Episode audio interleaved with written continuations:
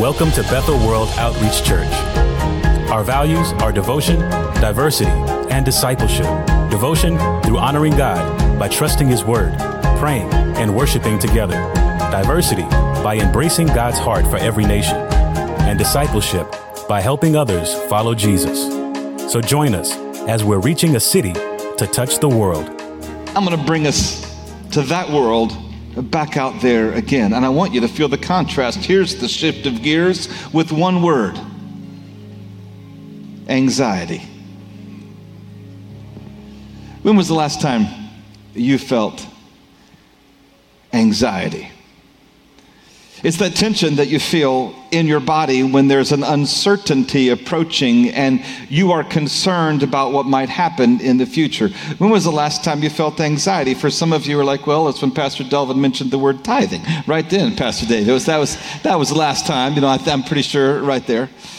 Uh, a few of you might be just walking in this building, coming in here yeah, I once had a, a, guy come to an altar moment. We often call this space the altar, although we don't have an altar there. It's just a space that we've set aside. We turn things into altars, you know, all the time. That's what we've done all through human history, all the way back to Abraham. Took rocks and turned them into an altar. Altars are just things we make and set them aside for God. This space set aside. A guy came up to me at the altar. He said, I'm so surprised. And he kept looking around with darty eyes. What are you surprised about, sir? What's so surprising? I thought I'd be dead by now. Well, I, am glad you're not, but why'd you? I thought he'd strike me dead before I got down here. He was convinced that because of what he'd done, God was going to knock him dead before he could get to the front. Uh, so maybe just walking into this building created some anxiety for you. But if we're honest, all of us have faced a, a, ramping up of anxiety in the world that we're living in. Actually, anxiety might be the single most defining word of our era. Ever since planes got turned into bombs and public schools ceased to be safe and sacred places for our children where you could send them without fear Ever since a single leader could decide that he wants to change where the lines are drawn and doesn't care how many die to do it, and it's putting us on the brink of World War III. If you're not aware, let me just make you aware for a moment. That's where the world stands right now, potentially on the precipice of World War III. Uncertainty when little things like a not so common cold can bring the entire world's economy down to its knees, put everything on unprecedented pause, and isolate us from one another like we've never been isolated before. Uncertainty. Every social scientists tell us that anxiety is on the rise to such a degree that it's becoming a crippling epidemic for you if they're right, one out of three of you are dealing not just with minor anxiety, but anxiety that peaks often enough that it is a regularly difficult thing for you to manage. So much so you're having a hard time coping with overwhelm. Anxiety the next few weeks, we're going to be going through a series called In the Chaos. And the reason we're going through that series is nine months ago, your pastoral team, we pulled apart for a prayer retreat, set ourselves aside for several days to pray about what the pastoral concerns we had that God put on our hearts for you were and how we could preach toward them. And we designed this series for you to deal with anxiety, depression, fear. How do you deal with the chaotic world in which we're constantly living? Just scroll through the news and your anxiety rises. Let alone the new anxieties we're creating. You know, eight years ago, nobody knew what FOMO was. Uh, half of you still don't know, apparently. FOMO, fear of missing out. And since social media has taken over our lives, people are actually fearful about missing out on things they never would have known about before. We're creating new types of anxiety, and we're excited about it while we do it. How do you center yourself and find calm in the middle of chaos? Or do you? There's a beloved passage of Scripture that has been turned to more often than any other passage of Scripture in times of chaos, distress, suffering, death, and grief. If you go to a funeral, it's the most often used passage of Scripture Psalm 23. If you have a physical Bible with you, I encourage you to bring those to church. Flip it open right to the middle. The book of Psalms is right after Proverbs, right, or right before Proverbs, right after Job right there in the middle. A psalm is a spiritual poem. Sometimes they were sung, often they were chanted. For most of the history of Judaism and Christianity, people didn't actually have a book in their home called the Bible. They heard it and worshiped through it in public together. Someone held the communal copy, read it, and then you memorized it as you sang it and chanted it and recited it. This was one of those all the way through Judaism, through Christianity, that was recited over and over again. Psalm 23. You know this psalm, don't you? Even just by number, many of you know it. I want to read it to you from a version that I'm more familiar with. It's, it's close to the version I memorized it from when I was early on in my faith development. Let me just read it to you so you have it back in your mind. Psalm 23 1, a psalm of David. The Lord is my shepherd, I shall not want. He makes me lie down in green pastures. He leads me beside still waters. He restores my soul. He leads me in paths of righteousness for his name's sake. Even though I walk through the valley of the shadow of death, I will fear no evil. For you are with me. Your rod and your staff, they comfort me. You prepare a table before me in the presence of my enemies. You anoint my head with oil, my cup overflows. Surely goodness and mercy shall follow me all the days of my life, and I shall dwell in the house of the Lord forever. Isn't it beautiful just to hear it read? It calms and centers you just hearing it. I want to encourage you over the next few weeks of this series, would you open your Bible often to this passage? Meditate on it, soak in it, reflect on it, and let me give you another challenge further. Would you work on memorizing it? Put it on the lock screen of your phone Set it out in front of you. Print something and put it somewhere. In the middle of your chaotic world, you ought to have a reminder that is more common than a book sitting on a shelf that you read every now and then. Drag it into your everyday life and watch what begins to happen for you. Today, we're going to focus primarily on this first verse The Lord is my shepherd I shall not want. And I have to be honest with you, I thought I would really land in a section of scripture farther on, and I got stuck for quite some time, a number of hours in just the first three words. And it might sound strange, but I was overcome by just meditating on the Lord is. I, somehow I surprisingly got stuck there. The Lord just is. And already it was ministering to me. I didn't even get to the most famous part of the psalm. I just got stuck on the Lord is. Uh, I don't know if you know this, but in many of your translations, Lord is in all capital letters, all capitals, capital L, capital O, capital R, capital D. When you see that in the Old Testament, it's a reference to what scholars call the tetragrammaton, which just means a four letter word, but it's a nice four letter word. It's, it's the name of God. But it was revered and kept so holy that nobody wanted to pronounce it the way it would be rightly pronounced. And if it was ever written, you wouldn't ever erase it. And there were all kinds of references to it that they used that were code language because they didn't want to use the name of God in vain on accident. Uh, so often Yahweh instead of Y-H-W-H, that's kind of the English version of those four letters, he would add in different vowels than would normally go to it, and that's where we get instead of Yahweh, Yehovah, or as you might have pronounced it in English, Jehovah, which isn't actually the name of God, it's a reference to the name of God without actually saying the name of God so that you don't mess with the holy.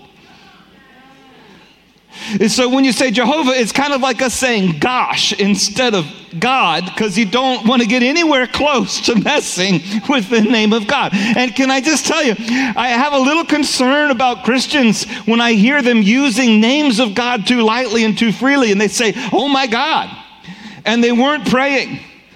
Or Jesus, and there's no prayer. Uh, oh, Jesus, all of a sudden when they're surprised. Can I just ask you, please be careful with the name of God? And don't blame it on culture or some other thing. No, no, no. Culture can be critiqued by the cross. Any culture can. No, you take care of the name of God. Don't treat it lightly. And so far, we haven't even yet talked about what it means. The word Lord is actually from the Hebrew verb to be. When Moses is first charged with delivering God's people out of Egypt, out of slavery. He says, Look, that's a land of many gods, and they have lots of names. What am I supposed to tell them? I'm going to go tell that Pharaoh who believes he's God that they need to be let go to go worship a different God. What name should I give them? Who should I tell him is sending me? And God gives himself his name. He says to Moses, Tell them, I am that I am sent you. It's, it's just the verb to be. Uh, you know, when you give people nicknames, uh, you know, I don't know if you're at, at, all involved, all of you in sporting culture, but when you're in sort of sporting culture, you give people nicknames. for all kinds of reasons you give them nicknames, but often it's because of something that sets them apart. It's the unique thing they bring to the team. I don't bring much to a team usually when I'm on a sporting environment. I remember back when I was first pastoring and we were playing softball. I used to have a better swing than I did, but they got me on a softball teams and we had three levels A, B, and C. And I thought I was going to end up playing on the C bucket, you know, because we had some pretty competitive guys in our church. No, this church right here, we have we have some D1 athletes among us. We have some uh, professional athletes sitting among us. We, we have some high level athletes, you know, it's kind of that sort of thing. So I thought I'd be in the bottom of the bucket, but they recruited me not because of my bat. I mean, I could put my bat on a on a softball, but uh, not the power they had they, I was willing to get down in the crouch and be a catcher for a long time. And, you know, this is a bunch of old men still playing ball, you know. Not, not all of them are willing to get down in that crouch. And I had some speed. Give me on base. I'm probably going to find a way to make it home some way or another. So when I'd get on base with just a little dinky hit and run like mad, you know, make contact, run like mad. I was the leadoff batter. I'd run like mad, get on base. Then we do something happen. If I stole second base, they'd go, way to go. And they'd name my nickname. If the next guy hit a single and I'd stolen second and I made it all the way from second to home when they were giving me high fives. That's why we call you. And they give me the fist bump and use my nickname. They called me Wheels. Because really, the main thing I offered is I was willing to suffer down in the crouch, and number two, I could run like crazy even when I'd done nothing else good. So, way to go, Wheels. That's why we got you, Wheels. Right? What's that nickname come from? The only thing that sets me apart. Was it my glove? Wasn't my bat, it was my feet. So, God, when He names Himself to us, is naming for us the thing that ultimately sets Him apart. Above all and every other thing, this is the thing that sets Him apart. Here's what's amazing He's saying, I'm the best at existing that ever existed. I'm the best at being that ever was. I'm the one that be all the time. I am the I am. I was, I am, I will be, I never will not be. There's never going to be an end to my existence.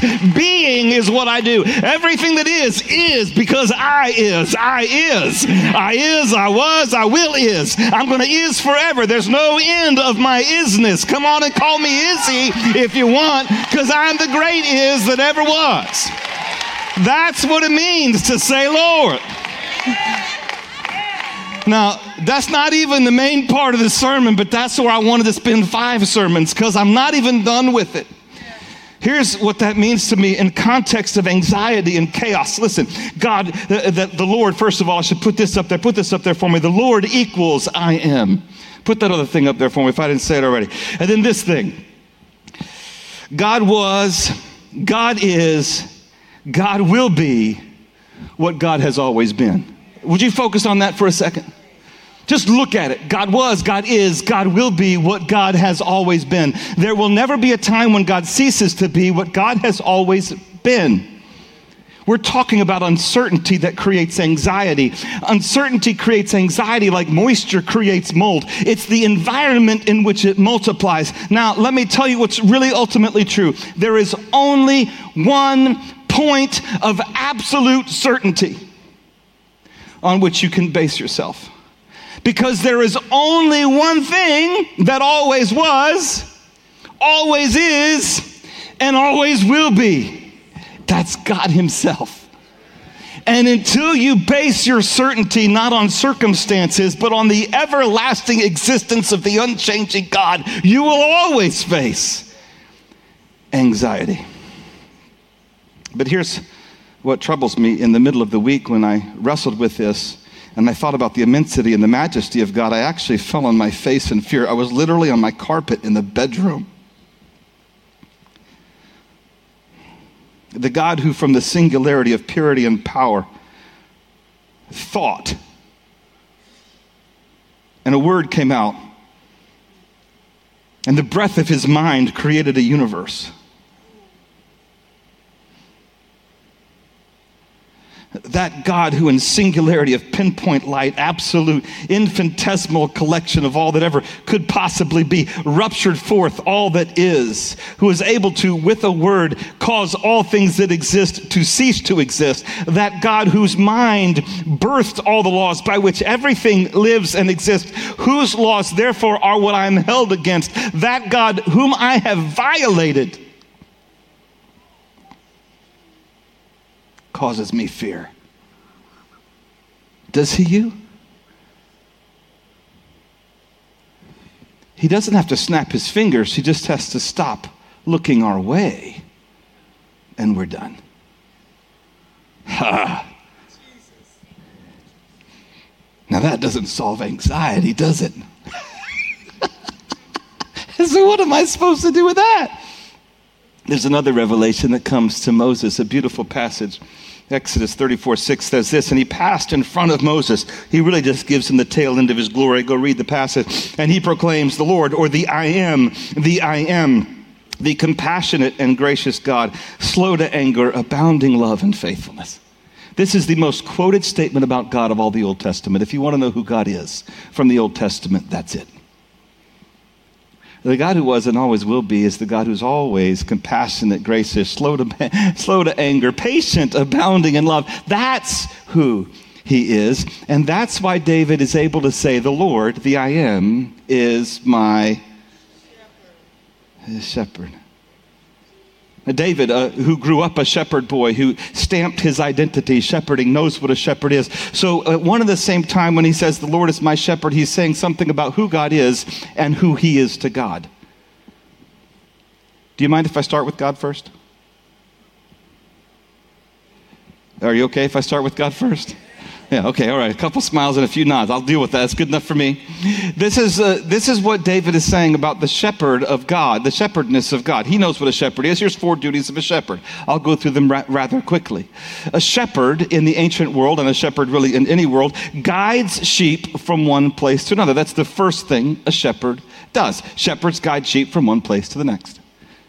He guides. Second, shepherds guard sheep from predators and from harm. That's what they do. When David built a fire in the night in the middle of the wilderness, he was on watch. He was looking for the glint in the eyes of the predator at the perimeter of that fire's light. When he went to sleep at night, he slept lightly. It was his job to jump awake at full alert at the snap of a twig when a predator made its mistake. He was supposed to be ready. He killed apex predators, a bear and a lion, when they tried to threaten his sheep.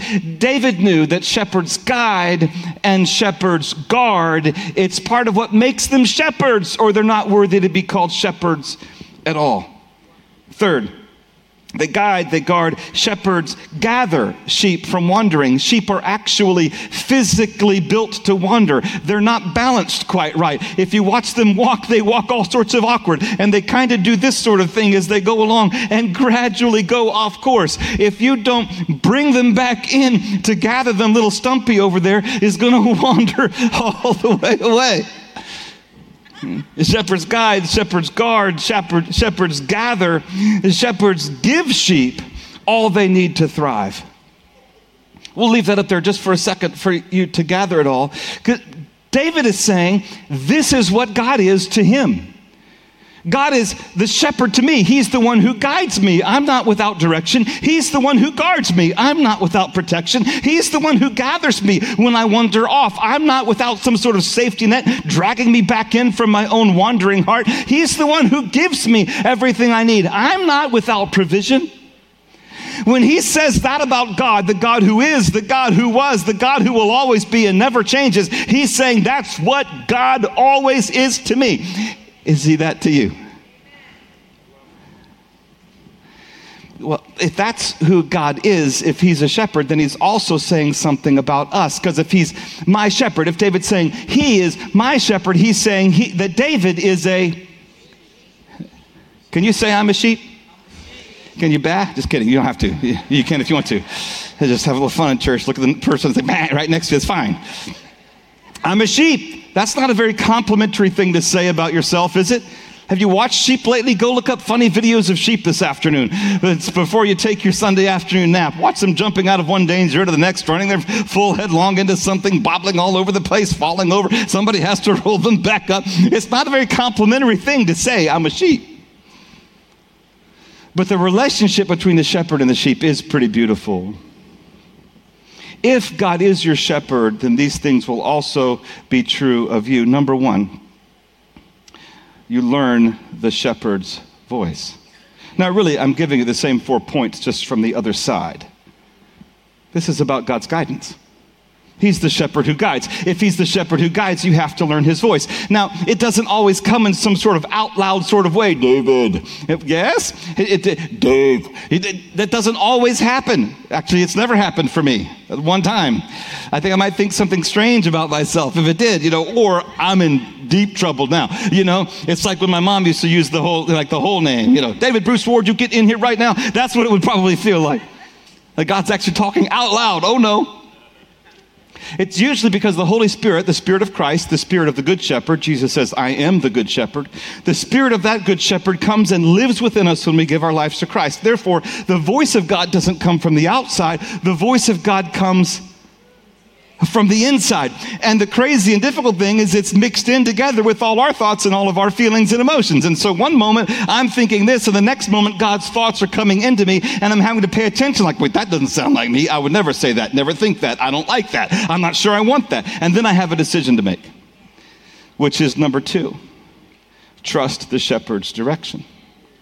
You learn the shepherd's voice, but then you have to trust the shepherd's direction because one, he, start, he starts to speak. Two, you have to listen and follow. And Jesus said, The sheep know my voice and they follow me. Do you? I was a few years back helping launch a seminary in a different denomination. I'll be leaving this week to go to Manila for our denomination seminary, Every Nation Seminary. A few of us are going there as well. Some of your ministers are getting their masters there. Excited about that. We'll have 100 different pastors in seminary from 35 different nations studying together this week in the Philippines, which is a wonderful thing to be a part of. But when I was writing this course for another denomination, Wesley Seminary up in Indiana, I wrote uh, spiritual formation courses for pastors. One of the requirements I put in there was they had to turn in a prayer journal just for me to read. So I had a group of pastors, and they would write there what they said to God and what they thought God said back, and they turned it into me, and it was kept absolutely private, deleted once I'd read it. It was just a four credit, no credit grade. You didn't get graded on how well you prayed. It was just, did you? You know, did you or did you not? And then I'd only use that for your good. No matter what you said in there, I wouldn't share it with anybody else. Pastoral privilege of confidentiality. Two marriages were saved one pastor regularly tells me if it wasn't for that course, he probably wouldn't be alive. These are pastors. But what I noticed was in the first half of the course, it was the most procrastinated assignment. I gathered them in a room and said, Why do you guys keep putting this off? Let's be honest. It's just us. It's a safe room. I'm not judging you here. This is the one thing you put off the most praying. What's happening? The discussion came to an almost unanimous conclusion. We're afraid of what God might say if we listen.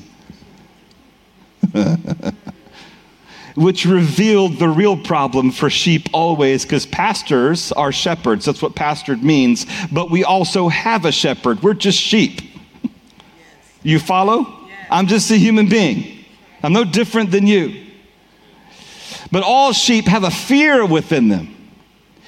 Uh, what if he says something I didn't want to hear? What if he takes me somewhere I didn't want to go? Is everything going to be okay? What if he asks me for something I don't want to give? In other words, I'm not yet trusting that he is a gracious and compassionate God, slow to anger and abounding in love. Something in me has not yet fully believed that greatest truth. Do you? Uh, number one, learn the shepherd's voice. Number two, trust the shepherd's direction. He's actually guarding you, he's not trying to destroy you. Number three, receive the shepherd's correction when He's gathering us from all the different ways and places that we wander, we need correction. And actually, sometimes for us, in this context, it comes through the other sheep. That we have to actually receive correction from people who know us and love us and want to speak into our life. I was praying on the phone this morning with Pastor James, and just I, we just enjoy each other so often. And so very often, my dear friend, he's on uh, on his annual leave right now, and he's actually at another one of our sister churches enjoying uh, Pastor Tim Johnson, if you remember him, his ministry. ministries in that that church this morning. But we were praying together and sharing together twice this morning. We talked and we commiserated, and it seems like nearly every time he knows what's missing in Dave's heart and puts it back in there through the power of his prayer and his love for me as a friend. And sometimes it is a correction and a redirection. And sometimes it's a beautiful thing. He receives from me correction and redirection. We're just sheep who need shepherding. Isn't it that way for you? Number four, enjoy the shepherd's provision. That's guide, guard, gather, and give from our side of the equation. Here's perhaps the most challenging thing of this reflection for me that I had over the last few weeks. This is what I realized the degree to which I lack contentment in what I already have is the degree to which I lack trust in my shepherd. Contentment means to be satisfied with what we already have, if you're not familiar with that word. The degree to which I ha- lack contentment in what I already have is the degree to which I lack trust in my shepherd, that he is good, that he is kind, that he will guard, that he will guide, that he will give. That the last part of this first verse is true. I shall not now, I may have a wish list, but I won't go wanting. I may have desires, but my needs will be met. And if not in this life, ultimately in spades in the next, in a life that will last forever. Surely in goodness and mercy will follow me all the days of my life, and I will dwell in his house forever. Whatever I may want here that I don't have is in spades there, and it doesn't rust, it doesn't get stolen, it doesn't get destroyed, it's not outdated by two 2.0, 3.0, 4.0, and I got to buy the new heaven because the old heaven's out of date. Oh, we stopped supporting 2.0 heaven. We're on to 3.0 heaven. You got it. No. It will last forever and ever and satisfy more deeply than anything I ever wished for on this planet could ever satisfy. But within me is the sheep's wandering, and I want to go looking for wishes that will finally satisfy that ache that is meant to point me towards an eternal God in an eternal glory without sin, without suffering, without loss, without sorrow, without grief. The degree to which I lack contentment with what I already have is the degree to which I lack trust in my Savior. Let me put it another way in chaos it's not the strength of your faith, but the direction of your faith. that saves you. Where are you pointing your trust?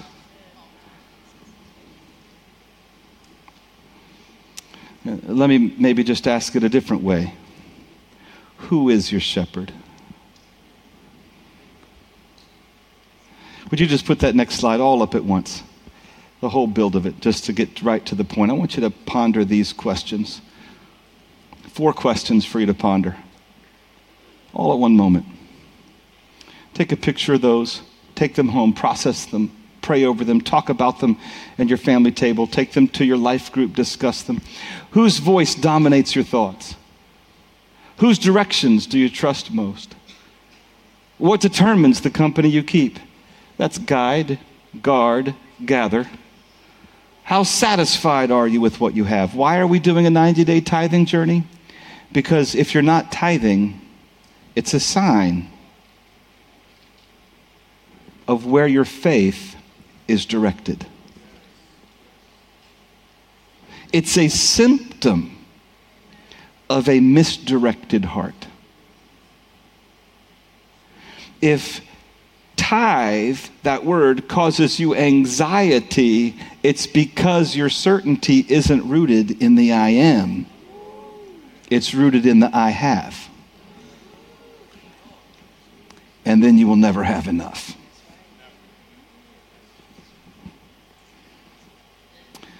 If you didn't have a chance to fill out that little card, I just want to say, please do take the journey. We'll encourage you along the way. We'll pray for you. We'll help you through. It's, God's not after your money, He's after your heart. Remember, He doesn't need your money. He's not poor. He's not a destitute God. Come on. Streets are made of gold, gates are made of pearls. In other words, uh, gold is like dirt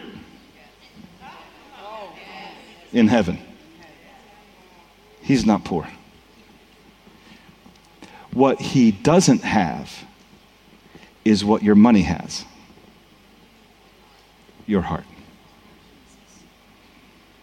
But once we finally redirect all of that and say, The Lord is my shepherd, I shall not want. We can say, along with Paul, I have learned the secret of being content in any and every circumstance, whether in plenty or in need, in suffering or in, in, in, in hardship, in famine or in sword, whether I'm in prison or I am free. I have learned the, the secret of contentment in the midst of all kinds of chaos. No chaos can shake me. If He really is my shepherd, then others are going to come up to me in my life and say, Why are you so calm in the middle of this storm? Why are you you so centered in the middle of this chaos? Why do you seem to have it all together when everything else is falling apart? Who's leading you? And then I can say, Jesus, the great I am, who always was and always will be, who never will change, who after this storm is over will still be walking on waters in every life you'll ever encounter. He is my center in the chaos. Would you stand with me? I'm going to ask the worship team uh, to come back. I think we have them somewhere nearby. Yes, wonderful. Uh, we're not going to stay to sing. I want us to leave as we sing. Worship team, you're also welcome to, uh, ministry team, please also come. If you have prayer needs today, perhaps you have physical and financial needs, material needs that are real. We're not dismissing those, and you want someone to pray with you issues of health. Perhaps the, your soul is not directed the shepherd's direction. Maybe you need a shepherd. I don't know. Whatever your prayer needs are, I invite you to take some time and pray with someone today. But I wanted us to walk out with this beautiful song they sang right before I got up to preach. So I'm going to pray. If you want to stay, you're welcome to. But th- after I'm done praying, we're dismissed. Can I just give you that warning? We're done. We're officially done. And if you want to stay and worship, you're welcome to stay and worship as we sing this song together in response. Lord, Augustine was right. Our hearts are restless until they rest in Thee. We'll never be satisfied. We could get everything we want on our birthday list or our Christmas list, and we'd have another list to build within a month. Uh, we could get the salary raise we wish we already had, and it wouldn't be enough two months from now. We could have what that neighbor has that we look at and say, boy, it must be nice. But if we had what they had, we'd be experiencing what they experience. And what they have is emptiness on the inside. They hide with all kinds of externals on the outside. And no matter what we do to change our circumstances, our anxiety won't disappear because the uncertainty of the future remains unless you're the shepherd who goes before, unless you're the shepherd who guides, unless you're the shepherd who guards, unless you're the shepherd who gathers, unless you're the shepherd who gives. And you are that forever, and you're not just somebody else's shepherd, you're my shepherd. Anxiety will always raise. Oh Lord, I pray for each and every heart and soul in this room that we would settle the issue of who our shepherd is before we walk out. Would you do that for us today? In Jesus' name, we pray.